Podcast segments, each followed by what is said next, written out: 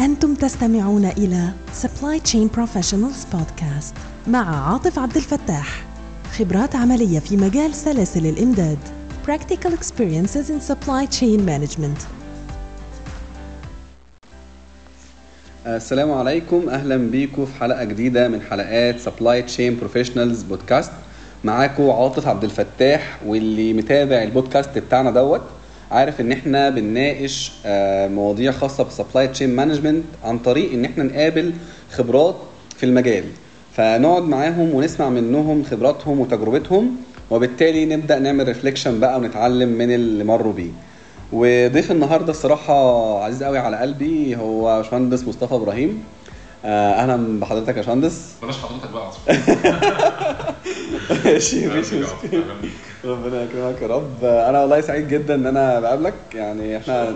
نعرف هو شرف لينا كمان والله ربنا يكرمك. إحنا نعرف بعض من بقالنا فترة كبيرة والبودكاست جمعنا بقى إن إحنا نتعرف على بعض أكتر. ده من حسن حظي والله ربنا يكرمك ربنا يخليك يا رب. طيب إحنا دايما في البودكاست بتاعنا بنبدأ بال journey بتاعه ال expert اللي معانا أو ال professional اللي معانا. فبنحب نسمع كده منك الموضوع بدأ معاك إزاي واتطور معاك إزاي لحد دلوقتي ما شاء الله بقيت من الناس ال well known في المجال بتاع supply chain ربنا يخليك عاطف. في البداية طبعا يعني بشكرك على ال initiative المحترمة جدا اللي أنت عاملها. لا إحنا ال community محتاجة حاجة عظيمة جدا زي اللي أنت بتعملها. فيها value بشكل كبير. بتساعد بتساعد فئتين. بتساعد الفئة الخاصة بال الناس اللي بت search الناس اللي عايز تعرف معلومة جديدة الناس اللي بتدور على معلومه ومش لاقياها بشكل أو اخر دي فئة الفئة الثانية بتساعدنا إحنا نفسنا إن إحنا بنقدر ن communicate مع بعض بشكل أحسن بتزود بتعمل exposure لكل واحد فينا بشكل كبير. ال community بتاعتنا علاقاتنا الشخصية بتبقى بتضيف للكل وبتفيد الكل. فبجد أنا بحييك قبل أي حاجة على ربنا يكرمك. ال initiative العظيمة جدا اللي انت ربنا عاملها يخليك يا مصطفى. تحب تبدأ منين بقى؟ تبدأ الحكاية منين؟ آه، أنت عايز تبدأ منين؟ يعني زي ما تحب. يعني زي ما تحب. أنا في الأساس. أنا مهندس ميكانيكا خريج آه، آه، ميكانيكا power. التطور الطبيعي لأي حد شغال في المجال خرج من كلية هندسة. طبيعي إن هو بيبدأ يشتغل في ال technical engineering الأول. آه، اشتغلت في جزئية ليها علاقة بالصيانة وخطوط الإنتاج زي أي حد طبيعي بيبدأ يشتغل في ال field ده. بدأت الشغل بتاعي الأول في شركة multinational في مجال ال turbo machinery في المضخات وال turbines والكلام ده كله بس كان ال focus فيها عبارة عن technical. technical engineer في إحدى شركات ال multinational في ال turbo machinery ال pumps وال turbines وكده. بعد وقت حسيت لا يعني أنا برضو يعني الموضوع مش آه، ال technicality طبعا مهمة وليها دور بشكل كبير لكن اكتشفت إن هو مش ده ال need الأساسي بتاعي لا أنا عايز أشوف الموضوع من وجهة نظر engineering برضه بس من وجهة نظر تانية. أنا عايز أبقى ب focus أكتر على الحاجات اللي ليها علاقة بال side التاني بتاع ال business ف management بقى. لسه لسه. لغاية دلوقتي لسه موضوع ال management okay أنت بتتكلم في الأول أي حد بيشتغل سنة أو سنتين technical بيبقى الموضوع في الأول مستهويه جدا بس بعد وقت بيكتشف إن ال ceiling أو السقف ما هواش عالي قوي مم. يعني أنت مع الوقت الحاجات ال technical اللي بتعملها النهارده هتعملها بكرة هتعمل أحسن منها شوية بعد بكرة لكن بتفضل الحاجات في ال scope بتاع ال technicality ال pure. آه. آه، دخلت نفسي كده يعني عنوة أو يعني بالعافية. مم. دخلت نفسي في الجزئية بتاعه ال technical pre-sales ال technical pre-sales دي دي اللي من الزملاء بيحتك بال technical engineering أو ال mechanical engineering ممكن يبقى فاهم المقصود بيها إيه اللي مش فاهم نوضحها بشكل بسيط. دي مرحلة في بعض الشركات ال multinational بيبقى عندهم حاجة اسمها ال technical pre-sales أو ال pre-sales technical ده بيعمل إيه؟ ده هو حد technical بيبدأ ي negotiate مع ال customer ويبدأ يتفاوض مع ال customer في حاجات technicality ملوش أي دعوة بالكلام ال commercial ملوش دعوة بالأسعار ملوش دعوة بال payment هو الكلام بيبقى technical to technical قبل ما يشتري. قبل ما يشتري عشان ياخد آه. قرار الشراء. لكن تيجي تتكلم معايا في pricing في contract في نيجوشيشن مش. بتاعتي ولغاية دلوقتي ما بفهموش. بس. أنا واحد بتكلم technical to technical okay. دي ادتني شوية بعد إن أنا بدأت أفهم إن ال market بيبقى بيفكر في إيه. وال customer عايز إيه. بالظبط. ال customer م. نفسها بتتكلم عاملة إزاي. ولكن م. برضو أنا still محافظ على العباءه العباءه ال technical بتاعتي. ساعدتني في القصة دي إن أنا كنت خارج من خطوط إنتاج وخارج من صيانة فخلى الكلام شوية مع ال customer يبقى رايح في الزاوية دي. وزودت عندي حتة ليها علاقة بال R and D أكتر research and development بس برضه till now في ال scope ال technical okay. آه عجبني الموضوع أكتر وبدأت حابب إن أنا أخش مع ال customer أكتر وأخش بشكل أعمق بس لغاية دلوقتي في الحتة الخاصة بال technicality آه قعدت كام سنة في الشركات ال- يعني في الشركة اللي أنا كنت فيها كانت شركة دنماركي بنفس ال sequence ده ورحت منها لشركة أمريكاني برضو بنفس ال sequence في نفس ال field آه بعد كده حسيت برضو لأ يعني في حتة تانية كده إيه أنا نفسي إن أنا عارف تدوقها. يعني عايز تجرب. آه أنت بتسمع وعايز يعني أنت بتاكل حاجة حلوة ودايق حاجة حلوة بس في حتة تانية أنت نفسك إن أنت تدوقها وتحس بيها اللي هي الجزئية الخاصة بشغل آه، بزاوية تانية خالص اللي مرتبط بال local market okay. كان عندي challenge بشكل كبير. عارف إحنا إيه كنا بنسمي نفسنا ساعتها أصحاب الياقات البيضاء الناس اللي إيه؟ white collar ال white collar قوي. عارف؟ ال white collar قوي والكلام كله بالشوكة والسكينة والكلام كله رايح. أنت بصراحة عملت لي exposure هايل في الكام سنة اللي اشتغلتها في الأول. بس آه، في حتة كده إيه نفسك برضو تشوف زاوية تانية اللي هي الزاوية الخاصة بال flavor بتاع ال Egyptian market بشكل كبير. آه، اللي خلاني أفكر في القصة دي إيه؟ انت كنت بتتكلم ب standard دولي بتتكلم من شركة multinational ليها ال standard بتاعها ليها ال ethics بتاعتها في كل حاجة. آه، ال multinational فادني بشكل كبير جدا في إن أنت تبقى فاهم ال process فاهم ال standardization بتاعت كل حاجة آه، بشكل كبير. بس كان في حتة ناقصاني إن أنا بنفذ اللي بيتقال اللي ال policy بتقولها اللي ال procedure بتقولها. ودي طبعا حاجة يعني appreciated بشكل كبير لكن restricted شوية مم. شوية كتير. ال multinational من وجهة نظري هو يعلم الانضباط بشكل قوي جدا يعلم ال system بشكل كبير جدا مم. آه في جزء من من الرقي والاحترام في كل حاجة لكن من الناحية الثانية انت تعتبر ترس في آلة والدنيا ماشية بالشكل اللي يخدم المنظمة لكن لغاية يعني أنا كشخصيا لا أنا حاسس في حتة limitation في limitation عارف أنت إيه عايز. تجرب وتخبط وتتخبط يعني أيوة. عايز إيه نقولها بالمصري بقى أنت عايز تجود عايز تجود وتشوف أنت القرار اللي هتعرف تاخده هيبقى له reflection عليك بشكل عامل إزاي من الآخر تاخد. قرار آه، نتيجته. وتتحمل نتيجته مم. فكان عندي challenge في في الحتة دي عملت movement لشركه في القطاع المحلي. شركة local دخلت فيها بس دخلت بقى شوف أنا لسه من شوية كنت بقول لك من اصحاب الياقات البيضاء آه. وعارف أنت شايف الموضوع من فوق كله بالشوكة والسكينة ماشي إزاي لا كان عندي بقى رغبه إن أنا آخد الموضوع بقى إيه من تحت ومن تحت قوي. اشتغلت في شركة local في في الصيانه وفي خطوط الإنتاج بس بقى عارف أنت إيه جيت بقى من اليمين رحت بقى للأقصى الشمال شمرت ونزلت لفظيا شمرت ونزلت لفظيا حتى كان ساعتها كان مديري كان مستغرب اللي هو انت جاي إيه؟ يعني انت جاي عارف انت إحنا كلنا عندنا يعني تصور ان اللي جاي من multinational هيفضل بقى اللي هو يع وازاي وبتاع. لا أنا كان عندي الموضوع.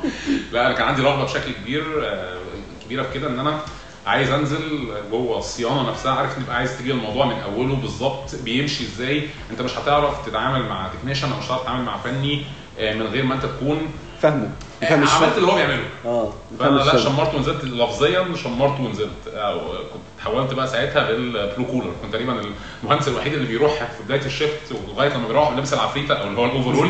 أيوه. ومشحن إيده بقى وشغال. لفظيا. يعني حتى كانوا أهلي ساعتها في البيت يقولوا أنت يعني متاكد انك شغال مهندس. المنظر ده.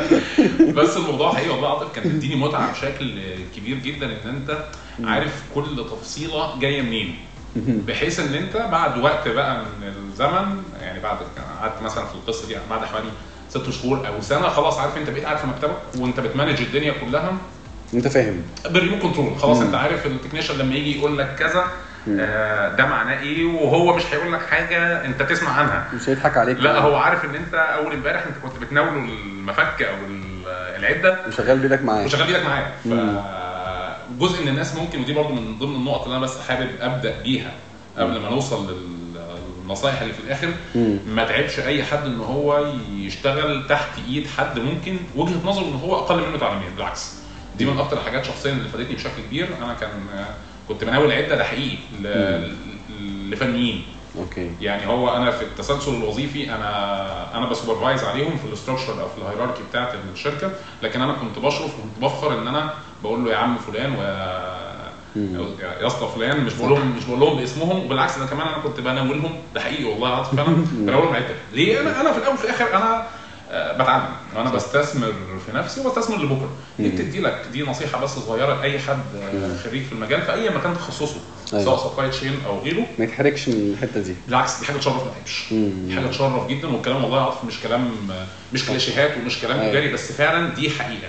بتزود حتتين بشكل كبير جدا. بتخلي العلاقة ما بينك وبين ال staff اللي معاك بيبقى حاجة في قمة الاحترام ان هم بيقدروا يعني بيقدروك بشكل كبير إن أنت بتتعامل معاهم على الجانب ال moral والجانب الإنساني بشكل كبير. مش معنى كده إن هو ما فيش حزم لا طبعاً. بالعكس لا كل حاجة محطوطة في مكانها. وأنت اللي بايدك بتحط القصة دي بشكل كبير. لكن ما تعبش إن أنا عندي نقط أنا مش عارفها وإن أنا أخدها من وبتعلمها. دي بالعكس دي حاجة تشرف جدا وبتخليك عندك القدرة بكرة إن أنت ت manage الناس دي بشكل effective ولكن بالحفاظ على آه، الاحترام المتبادل ما بين الطرفين. مهم. هي فعلا في شعرة في الحتة ديت. يعني الموضوع كده ممكن الناس بي use الحتة ديت إن هي خلاص بقى أنا مش عارف أو مش متعلم الحتة دي فأتعلم منه بس بشكل يعني يأثر عليا شخصيا. صحيح. لا هو الموضوع متوازن. أنا في فرق بتعامل باحترام فرق إن أنا بتع- بتعلم منه أو بشتغل معاه. التوازن ده أو ال أو ال area دي مهمة إنها يعني to be well managed يعني. Yes. عشان فعلا تتعمل كويس plus برضو النقطة الثانية اللي قلتها موضوع الأنفة دي. الواحد برضو ما يأنفش إنه يتعلم من حد ممكن يكون أقل منه تعليما لأنه ممكن يكون فعلا expert في الحتة دي عنه. هو عملها بإيده أكتر من مرة هو شافها. وزي ما قلت بعد كده دي بت- بتفيدنا بعد كده. يعني بعد ما تعمل الكلام ده تيجي ت manage بقى الناس دي. فأنت بت manage عن علم عملي مش مجرد management عن طريق آه، معلومات نظرية انت عرفتها بس. واقول لك كمان حاجة انت أكيد بحكم يعني تقريبا أنا وأنت the same field بتلاقي بقى اللي بيلعب اللعبة بشكل تاني اللي هو حد آه، يعني معتز بشهادة هندسة وداخل آه.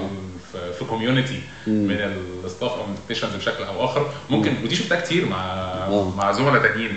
يجي يقول الناس اللي بتبقى داخلة بشكل اللي هو فيه الأنا أو فيه الإيجو بشكل أو آخر يقول له يا باشمهندس أنا مش عارف بتتعمل إزاي. آه وارد دي. اعملها لي عارف وهو فيه عارف اللي هو إيه هو بيبقى قصده والله بص الشغلانة بتاعتنا دي في ال- في الأول يعني أي حد قديم بيبقى عايز يعلم على الجديد وخصوصا لو كان داخل وشايف نفسه. صح صح. ف لكن لو داخل باحترام وبشكل معقول أنا خلاص. المعلومة دي مش عندي النهارده بكرة هتبقى عندي وفي نفس الوقت دي مش حتتي. أنا مش أيوة. جاي لا يعني أتنطط عليك ولا صح. حاجة. وأنا كمهندس عندي حتة تانية مش عندك. بالظبط. فهي آه. وبص ودي الحتة بقى الثانية الحلوة اللي أنت فتحتها. إن هو في الأول وفي الآخر إحنا كلنا بنكمل بعض. آه. يعني أنا ضد تماما إن أنت تقول لأ المهندس أعلى من ال technician ال technician أقوى من المهندس. لا بالعكس. كل واحد ليه دوره. كل واحد له دور وهي في الآخر هي تروس. والتروس دي إحنا بنركبها مع بعض بشكل أو اخر عشان تخدم ال objective الأساسي بتاعنا. مش عايز اطول في القصة دي آه، بشكل كبير بس أنا بقول لك دي فعلا من ضمن النقط اللي فادتني بشكل كبير جدا إن أنت تبقى عارف ال- base بتاعك ماشي إزاي. قبل ما ت manage حاجة نصيحة تانية قبل ما ت manage أي حاجة خشها من أولها. خشها من أصغر باب فيها. مم. لو أنت دخلت من باب لو أنت استكبرت ودخلت من باب متوسط أو من باب الكبير صدقني هتقع بسرعة وهتتكشف بسرعة وهتفقد احترام الناس اللي أنت المفروض بتمانجهم. هتخسر كتير. آه جدا. مم. هتكسب شوية آه أنت مش تكسب هو أنت في الأول هتحس إن أنت عندك هالة أو عندك إيجو بس دي عبارة عن حقنة هواء هي مش حقيقية. هي مش ماسلز حقيقية. هي عبارة عن هواء فمع الوقت لا ودي نماذج كتير أعتقد كلنا شفناها. إن مع الوقت الناس دي بتتكشف وف- وفي ال business بشكل عام هي اوضه وصاله اللي لغه السوق بقى اللي بيتعلم عليه مرة خلاص. تاني. خلاص. تمام؟ نرجع تاني. فجيت بعدها اشتغلت في الحتة ال technical بشكل كبير. آه، كنت داخل برضو as mechanical engineer عادي جدا من ال shop floor من الورشة بشكل عادي جدا. بعد كده يعني بقيت في نفس الشركة اتحولت ل senior آه، برضو بس still في ال maintenance دخلت بقى خلاص مبقاش ينفع ان انت إيه اللي بتعمله امبارح ما كانش ينفع تعمله النهارده بس الحمد لله كانت الأرضية معايا بشكل آه، أو آخر اختلفت. فبدأت إن أنت ت manage أكتر بدأت تخش معاك إيه في حتة ال management أكتر. ودي النقطة بقى إيه يعني أكتر من نقطة مفصلية أنا بكرم ربنا يعني شفتها. آه، دي كانت نقطة مفصلية بالنسبة لي شوية إن أنا بدأت أحتك بشكل أو آخر بال آه، بال board. بال management أوكي. عارف انت بتروح انت انت مجرد senior وفاكر ان الدنيا اولها واخرها هي عبارة عن ال technicality مم. ال... شفت scope تاني خالص. آه انت متخيل ان انت أقوى حد لأن انت عارف مقاس ال bearing لأن انت عارف أو ال bearing أو اللي هو ال main bearing. بالظبط يعني. أو إن انت عارف ال lubricant أو ال lubricant بالعربي اللي هو اللي هو زي الزيت كده. الزيوت آه. سواء آه. للتبريد أنت متخيل إن دي أقوى حاجة في الدنيا؟ معلومات خطيرة. آه أنت متخيل بقى ان انت كده خلاص عارف بالبلدي. جبت الدين من دينه.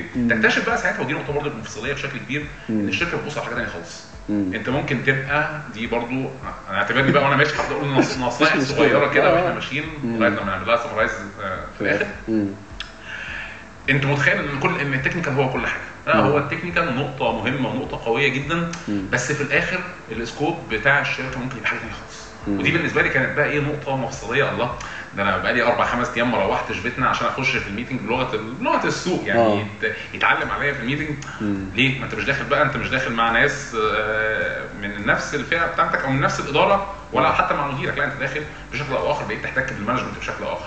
بدأت تشوف إن ال scope بتاع ال business لا هو بيدور على حاجة ساعتها ما كنتش فاهمه خالص. حاجة اسمها ال customer satisfaction يعني إيه يا جماعة customer satisfaction إيه ال- الاختراع ده؟ ما درسناهوش في هندسة. أيوة. بتدور على حاجة ال financial impact بتاع القرار اللي أنت بتتكلم عليه. ال financial impact إيه يا جماعة؟ ده أنا مهندس مش خريج تجارة يعني. فالموضوع تحس إن أنت في زوايا تانية. أنت ممكن. تبذل مجهود بشكل كبير جدا بس المجهود ده يتقلب في حتة ثانية خالص. العبرة مش ببذل المجهود العبرة بتحقيق المستهدف من المجهود.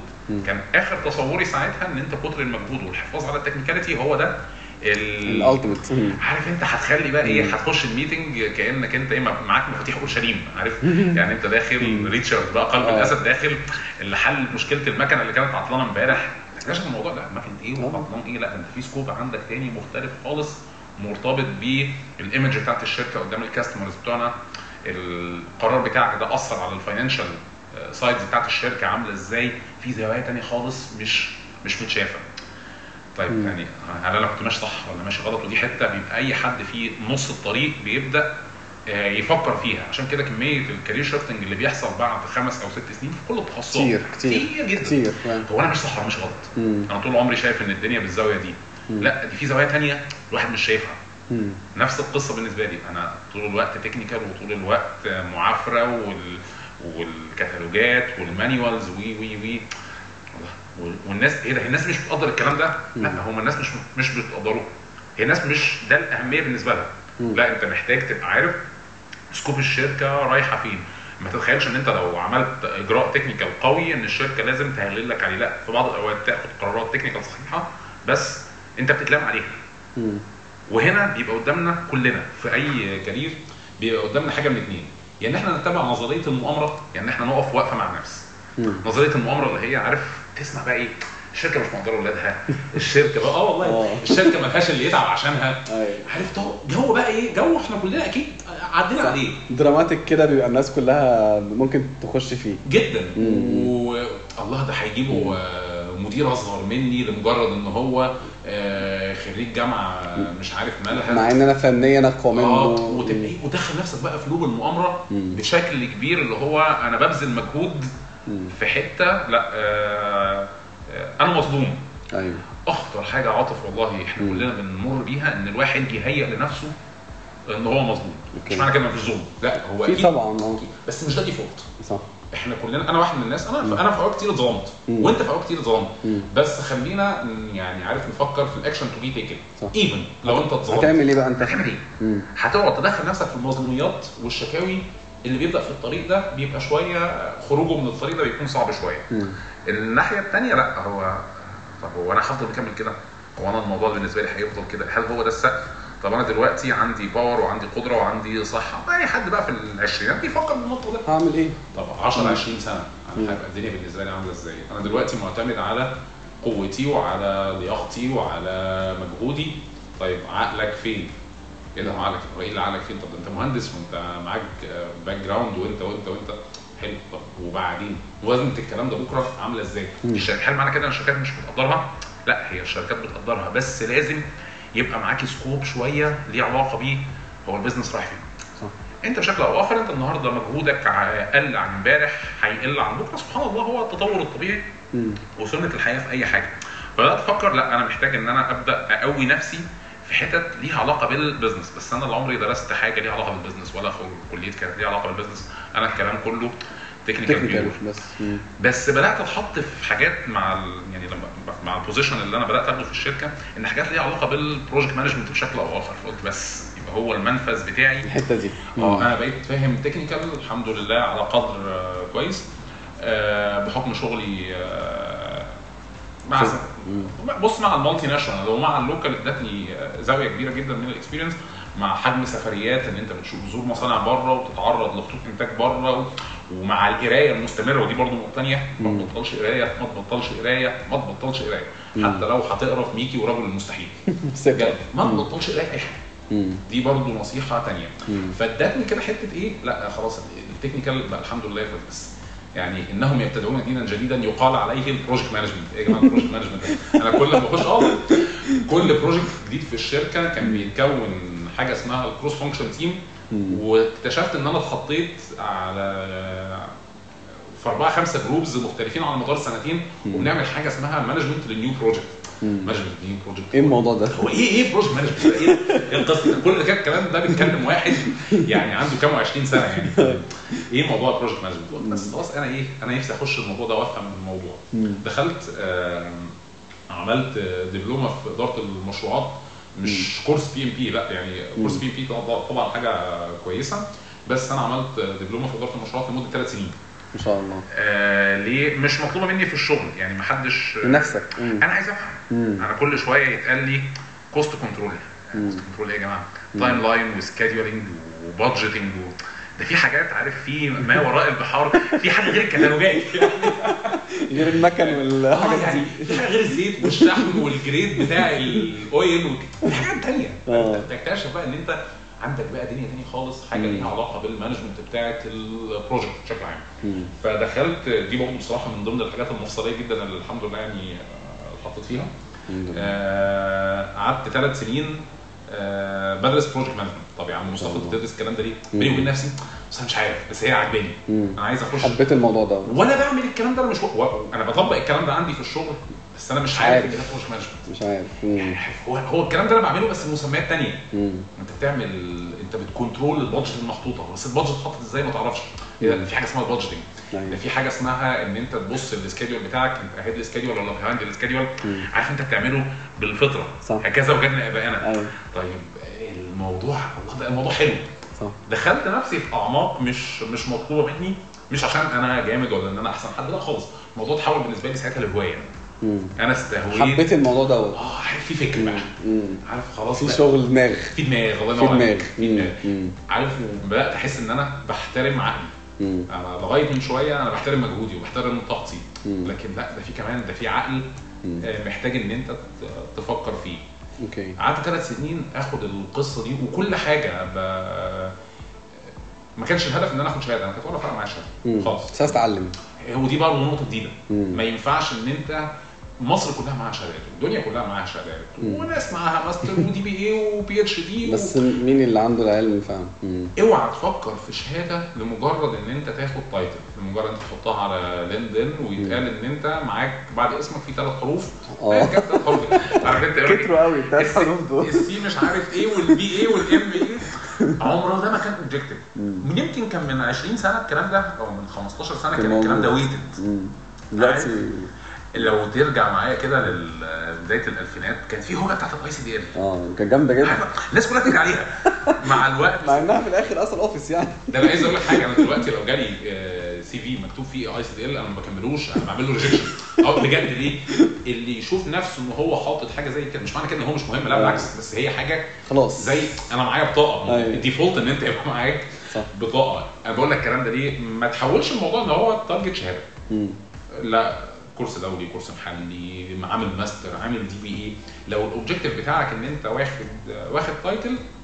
صدقني ال learning curve بتاعك مع الوقت هينزل والحاجات اللي أنت اتعلمتها النهارده وخدت بيها شهاده ح... مش هيبقى ليها قيمة. وحتى لما تروح تعمل interview هو ال title أو اسم الشهادة ممكن يخليك shortlist لكن ما يخليكش تعدي interview مش هتنجح بالاسم الشهادة بس. خالص. وخلينا نقول برضه إن هي هي في الآخر وسيلة يعني الشهادة it's okay إن أنت تبقى معاك تاخد course وتاخد عليه شهادة it's okay. ولكن مبقاش ده ال objective يعني في الآخر مش أنت بتحضر عشان آخد certificate وأحطها معايا أو مثلا حد يدرس زي ال MBA أو CMA الحاجات دي كلها ماشي كويسة وكنت انت حاجة محترمه ولكن مش هي ال objective في حد ذاته. ال- الأهم إن أنت تفهم ال content اللي موجود ده. even لو self learning يعني إن شاء الله أنت تقرأ الكلام دوت وتذاكره لوحدك. ففي الآخر وفهمته ده هي زي ما انت قلت كده إيه ممكن ال certificate أو اسم ال course في ال CV يخليني أقابلك. لكن اللي يخليني اقبلك إن أنت بقى فاهم الكلام ده ولا لأ. صحيح. مش مجرد بس اسم ال اسم ال certificate وبرده صراحة عاجبني أنت بتتكلم برده مصطفى بتقول حتة إيه إن أنت حبيت الموضوع العلم ولقيت نفسك أنا بطبق الكلام ده أصلا في الشغل ولكن مش عارف مصطلحاته. ودي الصراحة نقطة برده مهمة قوي في إيه ان بنقول يا جماعة الناس أنت لما بتتعلم course أو تعرف knowledge أو تقرأ أو كده وأنت بتطبق الكلام ده practical فأنت بتقدر ت link الاثنين ببعض. على عكس ما تلاقي حد عنده experience كبيرة وطبق شغل كتير ومش عارف إن الكلام ده اسمه إيه علميا أو العالم كله بيتكلم عليه إزاي. أو العكس واحد عارف المسميات دي وفي الكتب وحافظ definitions وأسماء حاجات وفي أرض الواقع ما شافش الكلام ده. فقوة ال- الواحد يتعلم مع الخبرة العملية إن ال bridge ده بيتم أو ال link ده بيتم إن أنت فهمت الجزء العلمي هو عبارة عن إيه وشفت تطبيقه على أرض الواقع. فهنا بقى بيبان الفرق. يعني فعلا آه، ما شاء الله اللي أنت قلت- قلتها تلقائيا بتتكلم بس فعلا هي دي هي الحتة دي. إن اللي أنت شغال بيه واللي أنت درسته يلتقوا مع بعض فال value بتاعتك في الحتة دي تختلف تماما خالص. عن حد تاني عنده experience وشغال كويس قوي بقاله آه، سنين كتير ومش عارف ال- الجزء العلمي في الموضوع ماشي إزاي فبيطبق وخلاص أو حد تاني هو درس الكلام ده في كورسز وعمره ما نزل على أرض الواقع آه، أو درس وقراه يعني وما شافوش بيطبق إزاي على أرض الواقع هي ال- ال- الحتة دي هي ال secret يعني الصراحة يعني ما شاء الله يعني لا وكمان حتة ثانية يعني أنت عارف يعني أنا بكلمك كده مم. وأنا مش مكسوف إن أنا أقولها أنا ما كنتش من الناس الأقوياء في الكلية. يعني أنا في الكلية زي ناس كتير قوي اللي هو بتدرس وأنا مش عارف إيه عارف انت أنت بتذاكر وبتدرس وبتنجح. وأنا. بعمل إيه يا جماعة؟ عارف. هو إيه المادة دي ما أنا مش شايف تأثيرها. آه. يعني ال topics نفسها وأنت عارف يعني الحاجات بتاعت طبعا. يعني هندسة. وميكانيكا. عارف أنت طول الوقت بتتخيل. يعني. أنت أنت بتتخيل تخيل فينا بلين تخيل في هنا. آه أنت طول الوقت بتتخيل. فأنت مش شايف فأنت الموضوع بالنسبة لك مش مش مستهويك. بتنجح وتاخد شهادة وتتخرج وبعد كده تطلع تتصدم. إن أنت كنت بتتكلم في حاجة والواقع كان حاجة. ثانية خالص مم. بالعكس بقى بال يعني عكس ال... أي حد بيفكر إن هو يجيب نولج بعد ما يعني في ال... في ال post grad بشكل عام لا هو في معلومات معينة هو بيدور عليها مم. والمعلومات دي بيدور عليها ليه؟ لأنها كانت اتعرض للمشكلة أول امبارح فالمعلومة دي هتديله حلها هتلاقي عندك غصب غصب عنك انت رايح ناحية اللي أنت فيه في معلومة بتدور عليها وحتة بتستهواها أي مكان تخصصك تاني أنا بأكد يعني أنا وأنت ناس بتاعت ميكانيكا وأنا وأنت ناس بتاعت supply chain. بس هو الكلام لا supply chain ولا ميكانيكا الكلام overall. دور على المعلومة اللي أنت محتاجها. دور على المعلومة اللي أنت آه، هتحل لك المشكلة هتلاقي عندك غصب عنك أنت عندك شغف إن أنت تعرف أكتر عن المعلومة هتكتشف إن أنت بتتعلم وأنت مش واخد بالك. أنت مش لازم تكون ده مش لازم يكون كورس على فكرة أنت هتكتشف إن أنت في معلومة دورت عليها على لينكدين أو على اليوتيوب أو على أي reference من احدى جهات النشر بدون ذكر أسماء طبعا. ولقيتها وتشتغل عليه. مم. وتبقى عايز وتبقى طمعان إن أنت تعرف أكتر منها. واللي بعدها واللي بعدها. هتكتشف إن أنت بتتعلم من غير ما تفكر إن أنت بتعمل آه، تعمل homework. إحنا جزء مننا وأنا واحد زي ما قلت لك أنا مش ما كنتش من الناس الأوائل في كليتي خالص خالص يعني. مم. آه لما اتخرجت ولما اشتغلت لا غصب عنك أنت عن أنت بتتعلم وأنت مش واخد بالك إن أنت بتتعلم. أنت ما عندكش task إن أنت تتعلم. ودي قوة المعلومة تيجي من هنا. مم. إن المعلومة في حد ذاتها مش هدف صح لا هي المعلومة وسيلة لحل مشكلة تحل بيها حاجة إحنا فعلا في الكلية كانت المعلومة هدف مم. عشان تنجح عشان تنجح عشان مم. تمشي الدنيا مم. بقى في ال post grad لا أنت المعلومة هي مجرد tool فأنت بتشوف كمية tools تساعدك على حل ال- مشاكل المشكلة. دي بشكل كبير. لما كان تخصصك حاول ت focus إن أنت ت gain knowledge ت gain knowledge not certificates ال certificates هتخليك short listed. لكن في ال interview مش تمام. خالص ليه؟ غير إن أنت على المعلومة مش عندك هي بمنطق بقى ال demand وال supply بقت ناس كتير معاها شهادات صح يعني الأول ما كانش كده خالص. خالص كان ما كانش كده. إرجع من 20 سنة كان اللي. معاه MBA ده حاجة يعني wow. ما, حصلش. دلوقتي آه يعني كتير. هي مش قليلة على فكرة ال MBA. خالص صح. بس المنافسة زادت لأن حملة ال MBA زادت. لأن حملة الشهادات الدولية زادوا لأن حملة ال master وال DBA وال PhD زادت فالتنافس بقى صعب فالتنافس بقى أصعب. فأصبح إن ال... ال... ال characteristics اللي لازم تبقى موجودة معاك اللي هي ال order winners بقى زي ما بنقولها. آه أنت محتاج يبقى عندك بعض ال characteristics تختلف عن اللي معاهم نفس الشهادة نفس الاسم بس أنت معاك characteristics ثانية بقى مختلفة خالص سواء personal سواء technical سواء managerial whatever كانت ال characteristics دي لا أنت محتاج يبقى معاك edge. ال edge ده عمره عاطف صدقني. ما أنا والله العظيم أنا خدت كميه كورسات والله العظيم عارف عددها ومش بفخر إن أنا خدت كورسات. لا أنا بفخر إن أنا يعني سعيت للمعلومة.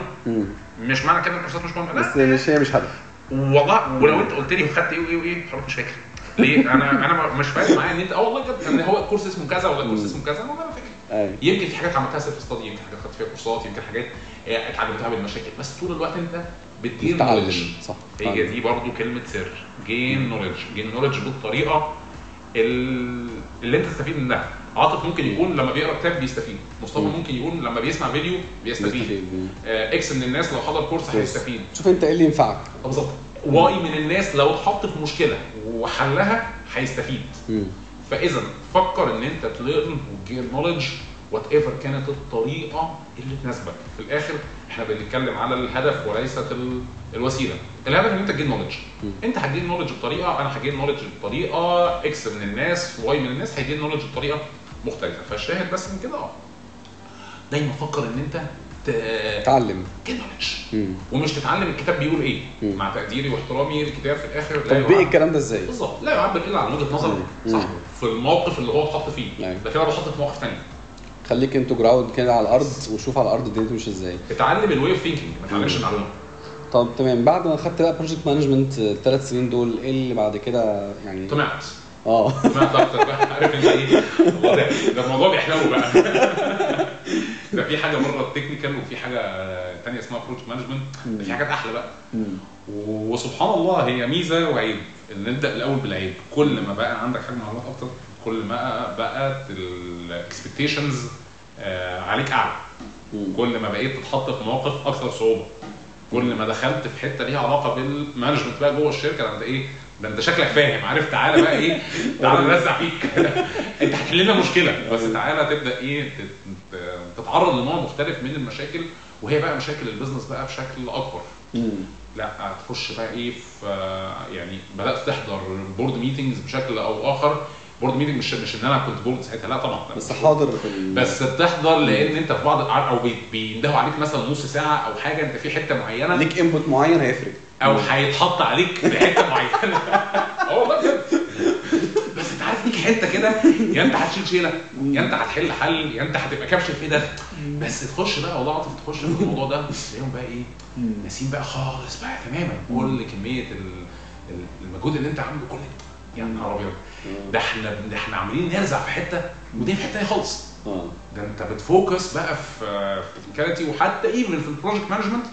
لا ده انت في حتة تانية بقى خالص. ده في حاجة بقى بيقولوا إن في حاجة اسمها عشان نفتح مشروع دلوقتي في ناخد حتة أرض في جبل عالي نطلع فيها ولا لأ؟ ده بيقولوا على حاجة اسمها feasibility study يا جماعة إيه إيه ال feasibility ده؟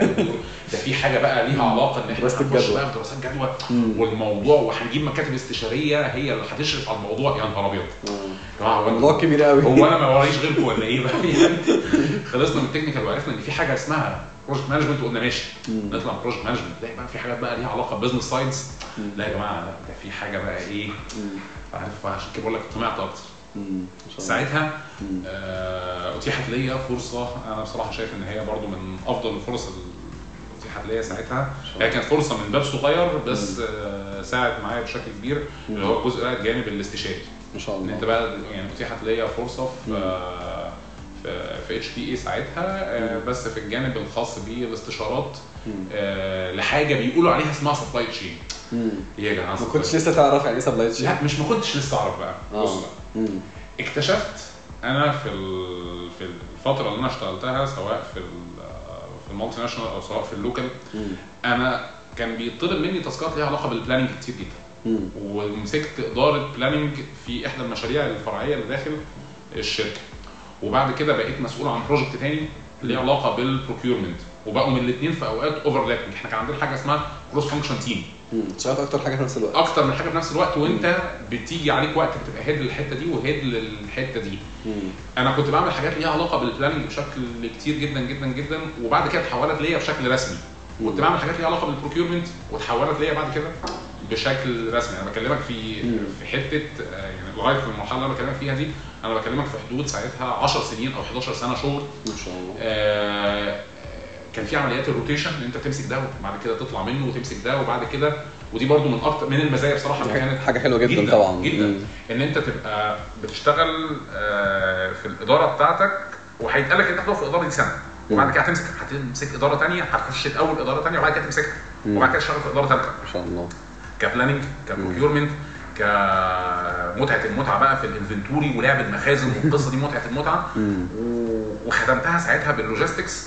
شاء الله. أنا بدير أسطول نقل وبدير fleet.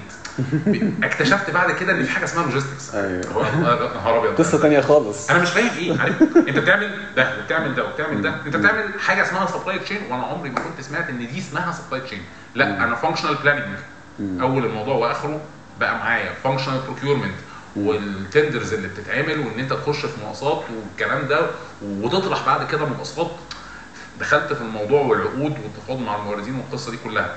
لعب ال inventories وإن أنت تشوف ال financial impact بتاعت قرارات احتفاظك بمخزون وإن أنت تشيل مخزون لأ توقف مخزون لأ تعمل حاجة اسمها كنت بسمع عن حاجة اسمها حد الأمان و...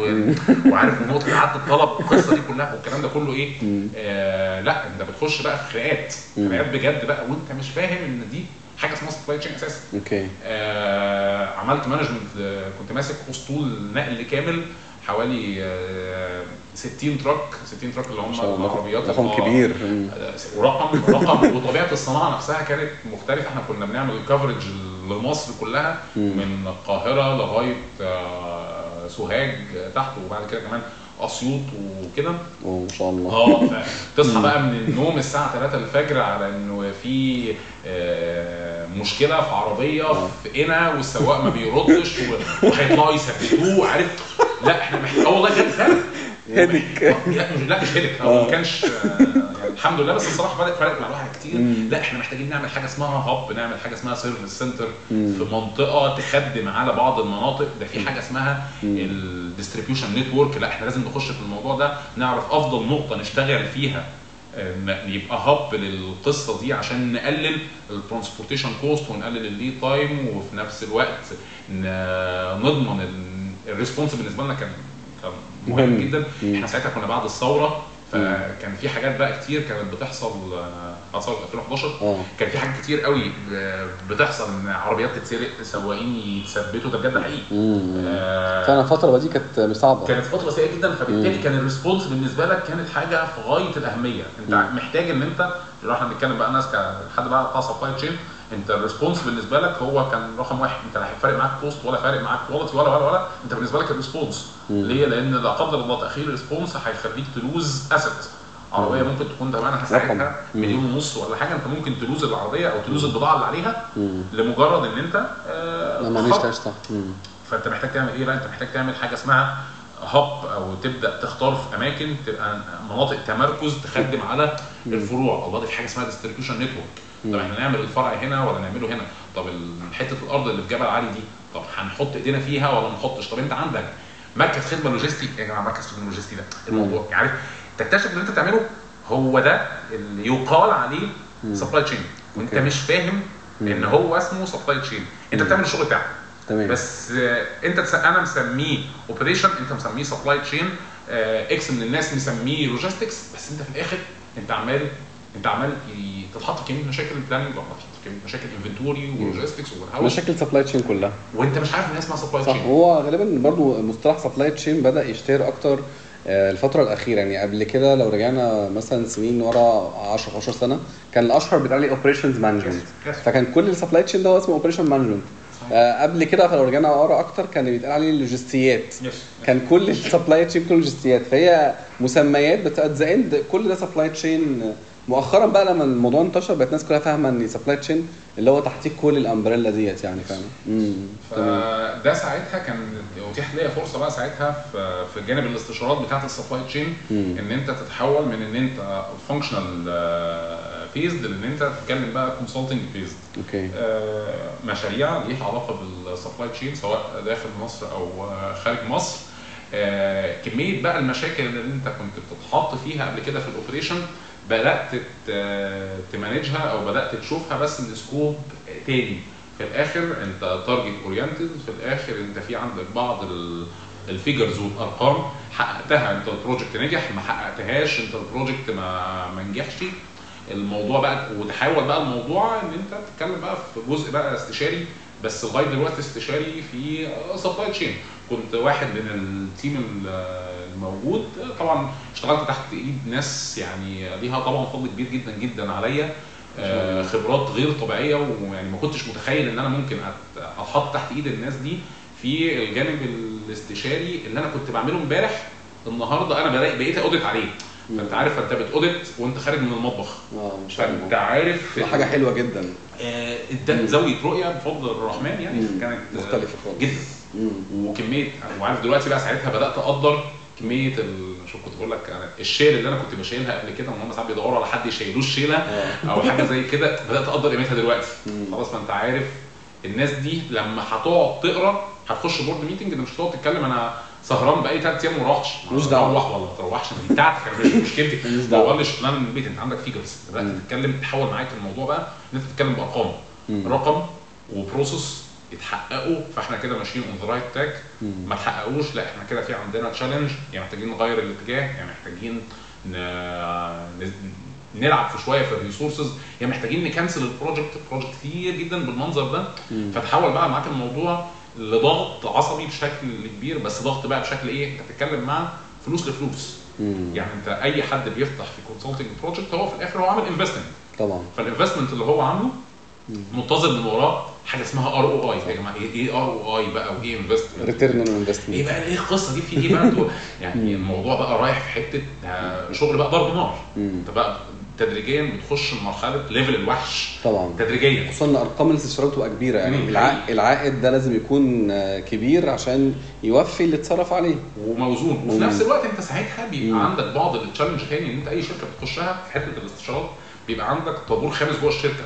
طبعا. طبيعي انت مم. هتجيب لي عاطف. من بره يجي يعدل على شغلي لا طبعا ده أنا يعني هفشله آه هبقى ظاهر قدامك إن أنا متعاون وي والكلام ده كله مم. وفي نفس الوقت أنت عمال تحط بعض العراقيل. لأن أنت متخيل إن الاستشاري اللي جاي ده جاي يطلع لك عيوبك. في حتة هو الموضوع مش جاي. يساعدك. هو جاي يساعدك. تمام. أصبحت إن أنت بقى بين شقي الرحى مم. بين ال operation اللي دايما بيحاول يبوش عليك الموضوع مش يبوش معاك يبوش عليك الموضوع وما بين ال board members اللي هم متبنيين فكرة المشروع نفسه إن هم عايزين يتأكدوا إن في return of investment على المشروع اللي هم فاتحينه معاك. ويتأكدوا إن في result كبيرة بتتحقق والحمد لله في خلال الفترة دي لمدة حوالي أربع أو خمس سنين في القصة دي تحول الموضوع لأ آه، زوايا بقى مختلفة تماما بدأت أتحط فيها بدأت أشوفها آه، دخلت بقى في القصة بقى بتاعه ال cost saving وبتاعه ال process management بشكل كبير والكلام بقى تحول بقى كله لأرقام والكلام بقى figures بشكل كبير business pure business هو مش. business هو pure business. بس آه لغاية دلوقتي هو برضه pure business بس على الحتة بتاعه ال supply chain في خلال الفترة دي كان عندي آه، بدأت شوية إن أنا أدخل نفسي في حتة ليها علاقة بال training كده على خفيف. آه يعني الناس بقت إيه لا إحنا ممكن نتكلم في الكلام اللي إحنا بنعمله ده بس نيجي في خلال في شكل كورسز. مرة في الثانية لقيت إن الموضوع بجانب الشغل بتاعي لا الموضوع بدأ بدأت أحس إن أنا من أحد مصادر المتعة بتاعتي. ما كانش هو المستهدف خالص حتة ال training تمام. سبحان الله. يعني آه والله كان بعد مواعيد الشغل عارف أنت إيه؟ تخلص خناقات الشغل بعد كده تروح بالليل تدردش مع الناس في المشاكل اللي أنت عمال إيه تترزع فيها الصبح. تحول الموضوع مرة في الثانية في الثالثه لا اللي تقوله اللي بتعمله الصبح بتيجي تتكلم معاه بالليل. وهنا برضه هقف واقفه. هو ال training بتح- بيتحول بقى إن أنت بت- بت discuss. يعني الموضوع بيبقى رايح جاي. ملهاش صح وملهاش غلط. إحنا في مواقف ال best practice بتقول عليها. واحد اثنين ثلاثة أربعة فال best practice مزاياه وعيوبه كذا وال challenges اللي بتحصل فيه كذا. وخلي بالك تأثير القرار اللي انت بتاخده هيأثر عليك positively في الحتة الفلانية هيأثر عليك negatively في الحتة الفلانية take care من بعض ال points وما إلى ذلك. فتحول معاك الموضوع إن هي ال training وأنا يعني هي مش شغلانة. يعني هو ال training هي حاجة beside شغلك. آه، محتاجة تطوير محتاج كتر مشاكل. لو ما بتتطورش أو ما بتتحطش في مشاكل مع الوقت هتتقادم. ال value مبقاش خلاص هتبقى أنت بتتكلم في حاجة كما قال ابائنا يعني. بتتكلم بقى في حاجات. ال slides نفسها بس أو الكلام يعني مش بتفقد ال value بتاعتها بشكل آه، كبير يعني. وده بيفرق برضه الصراحة يكون حد بيحب التدريس وعنده خبرة أو حد تاني بس هو واخد الموضوع مهنة بس فقط. بشكل. كبير آه. بس. خليني أقول لك إن الأساس هو إن أنت بتكون أنت still بتتحط في مشاكل.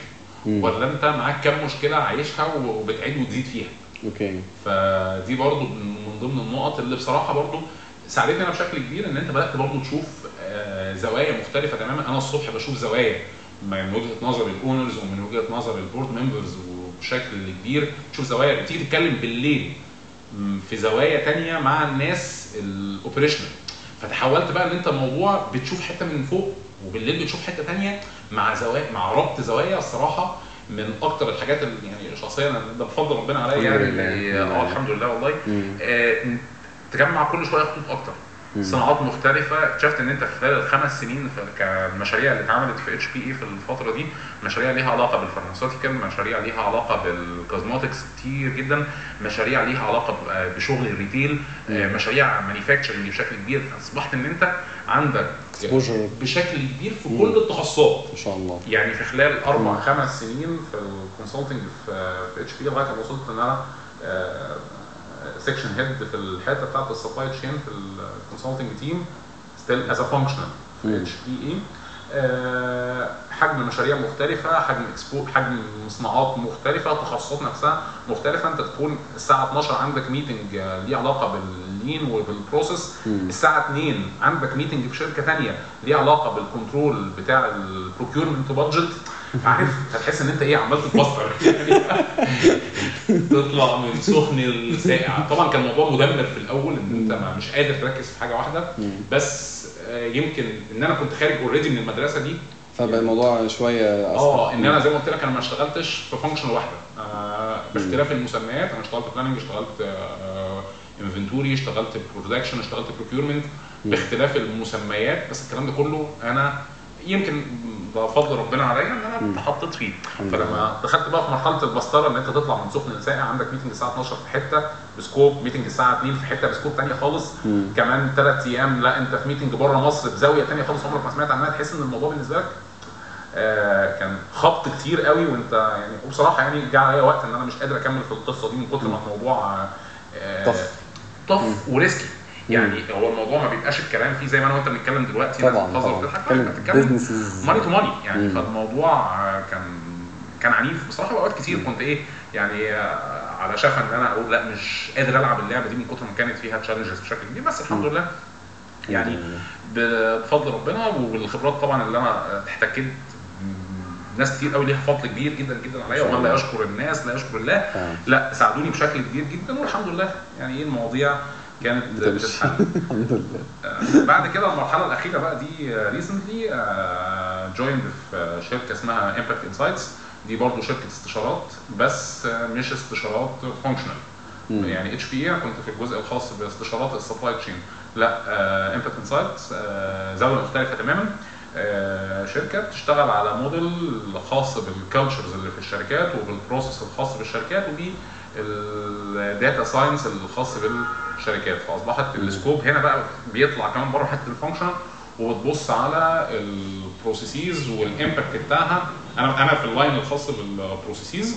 آه، وال line آه، ده ربطه مع ال culture الموجودة في الشركات وال data science الموجودة داخل الشركات زي ما انت عارف. كله دلوقتي رايح ناحية ال big data بقى. آه وال big data والقصة دي كلها. فازاي ان انت تحط process ال process دي تفضل محافظة على ال culture الموجودة في الشركة وال human assets الموجودة في الشركة وفي نفس الوقت تخدم على ال data science فال line اللي أنا موجود فيه في Impact Insights. هو الخاص بال process مم.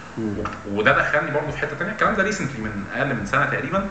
آه إن هي الكلام برضه ما تحولش بقى ل supply chain بس. لا أنت whatever type of process اللي أنت هتخبط فيك.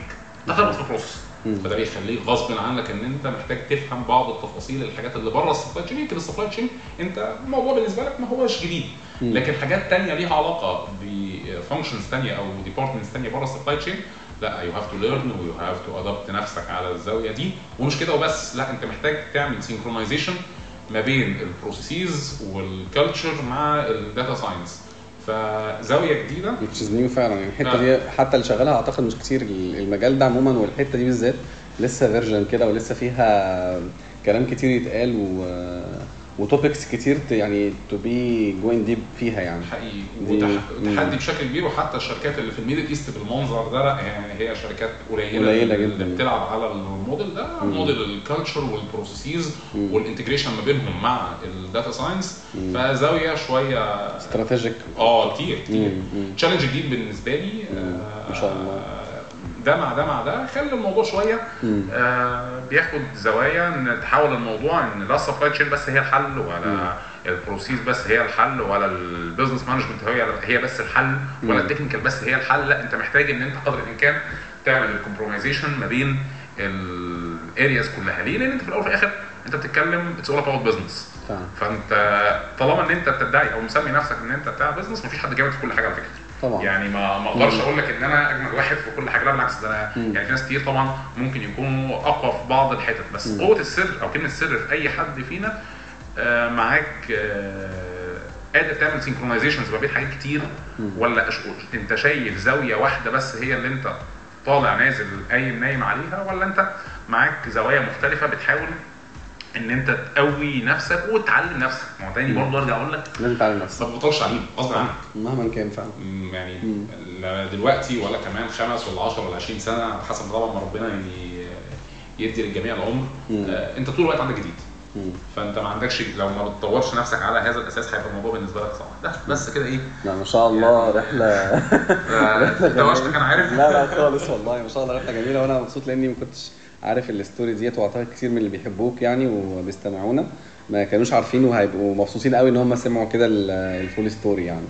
ربنا يكرمك يا رب. أنا سعيد بيك والله ويعني أتمنى بس ما أكونش آه، سببت لك دوشة. لا لا لا, خالص. خالص خالص. ربنا يكرمك. وده بقى ياخدنا للسؤال الثاني أنتم تستمعون إلى Supply Chain Professionals Podcast مع عاطف عبد الفتاح.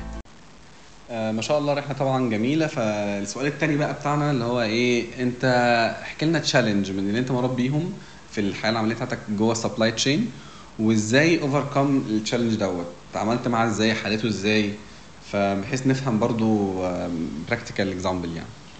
بصوا يعني آه، يحضرني طبعا يعني آه، مثال بصراحة يعني كان ممكن يكون سريع في سرده بس كانت تفاصيله كبيرة جدا. كان مرتبط بال operation ومرتبط بال strategic point of view ده في إحدى الشركات أثناء يعني إحدى مشاريع الاستشارات اللي كنت فيها. كان آه، مشروع مرتبط بال- بال process بال management ال process إن إحنا كنا بنحاول ن control ال time آه، بتاع ال- ال process من أولها لآخرها. بدأنا إحدى الشركات في مجال ال cosmetics بدون ذكر أسماء. آه، كان في challenge كبير جدا مرتبط بال آه، بال lead time okay. بتاع التنفيذ ال- ال orderات المختلفة عشان نقدر ن- في objective أو في target معين لل timeline ما نقدرش نتخطاه بس كان دايما في ال process اللي إحنا شغالين فيها كان بيحصل فيها آه، تأخيرات بشكل كبير. انت هنا مني manufacturing lead time آه yes yes جوه المصنع نفسه. بس ك processes آه. يعني ده في الجزء الخاص بالشركة اللي أنا فيها حاليا يعني. مم. آه، دي شركة كنا بادئين معاها شغل كان functional في آه، في ال supply chain وتحولت مع الوقت ل- ل process آه، الوضع كان كالآتي إن إحنا محتاجين نعمل control لل manufacturing lead time أو للل lead time overall بقى مش manufacturing بس هو ال process lead time بشكل كبير. آه عملنا ما يسمى بال value stream mapping وبدأنا نشوف ال bottlenecks الموجودة. آه، في ال process من أولها لأخرها من وقت ال customer لما يبدأ ي set ال order لغاية لما يحصل له releasing وال customer كمان يستلم. آه، اكتشفنا إن كان في آه، هي العملية الإنتاجية عبارة عن أكتر من منتج هي عن جزء manufacturing وجزء كمان جوه ال manufacturing مرتبط بال assemble assemble to order جزء make to order وجزء assemble to order for the same product كان في bottleneck كبيرة جدا مرتبطة بحاجة قد تبدو من بره إن هو حاجة صغيرة. component من ضمن ال components كان component رخيص ما هواش كان غالي بس كان في level of scarcity بشكل كبير جدا كان نادر الوجود إلا عند آه، مصنع معين. المصنع المعين ده موجود. انت عارف آه، solo supplier يعني. آه، لا بص ما أقدرش أقول لك سولو هو ابسط من ان هو يكون سولو يعني هو مم. مش حاجة مش حاجة ما فيهاش monopoly ما فيهاش احتكار ما فيهاش حاجة من بره. لا هو حاجة local مم. بشكل كبير. بس هي في الآخر بتتعمل ال technicality وال know-how بتاعتها آه. في ورشة صغيرة. آه. آه، والبديل فيها آه، كان شركة تانية بتنفذها. بس آه، يعني تقريبا بنفس ال quality أو إن لم يكن ال- آه، الورشة الصغيرة دي بتنفذها كان ب quality أعلى بس طبعا فرق السعر كان كبير جدا. وده طبعا كان إحنا جبنا ال- المورد ده من خلال ال sourcing team أو فريق ال sourcing مش المشتريات الناس اللي هي بتدور الحاجة دي موجودة فين. okay. بشكل كبير. فالمهم يعني ال sourcing team وصل في الشركة إحنا متعاقدين معاها لمورد معين ده. بس المورد ده كان عنده مشكلة. المورد ده كان لو بصيت لل cost بتاعت اولا طبعا كان حجم الشغل اللي إحنا بناخده منه كان حجم كبير جدا بشكل كبير. آه، الشغل اللي كان بيتم معاه آه، ك volume كان ضخم جدا. ال unit نفسها اللي بناخدها منه ما هياش غالية بس آه، بناخد منه volume بشكل كبير قوي. تمام؟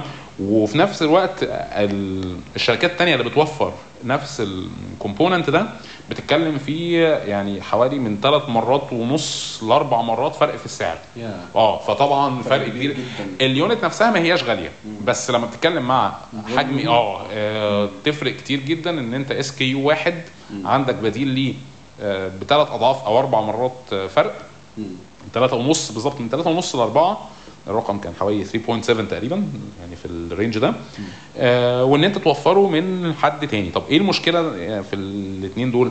الشركة الكبيرة كانت ضامنة كان فيها جزء من الاستقرار. تعمل في الآخر مع business to business في contract في agreement في واحد اثنين ثلاثة أربعة. هتحط ال specs هو هيوافق عليها هت negotiate والدنيا تمشي.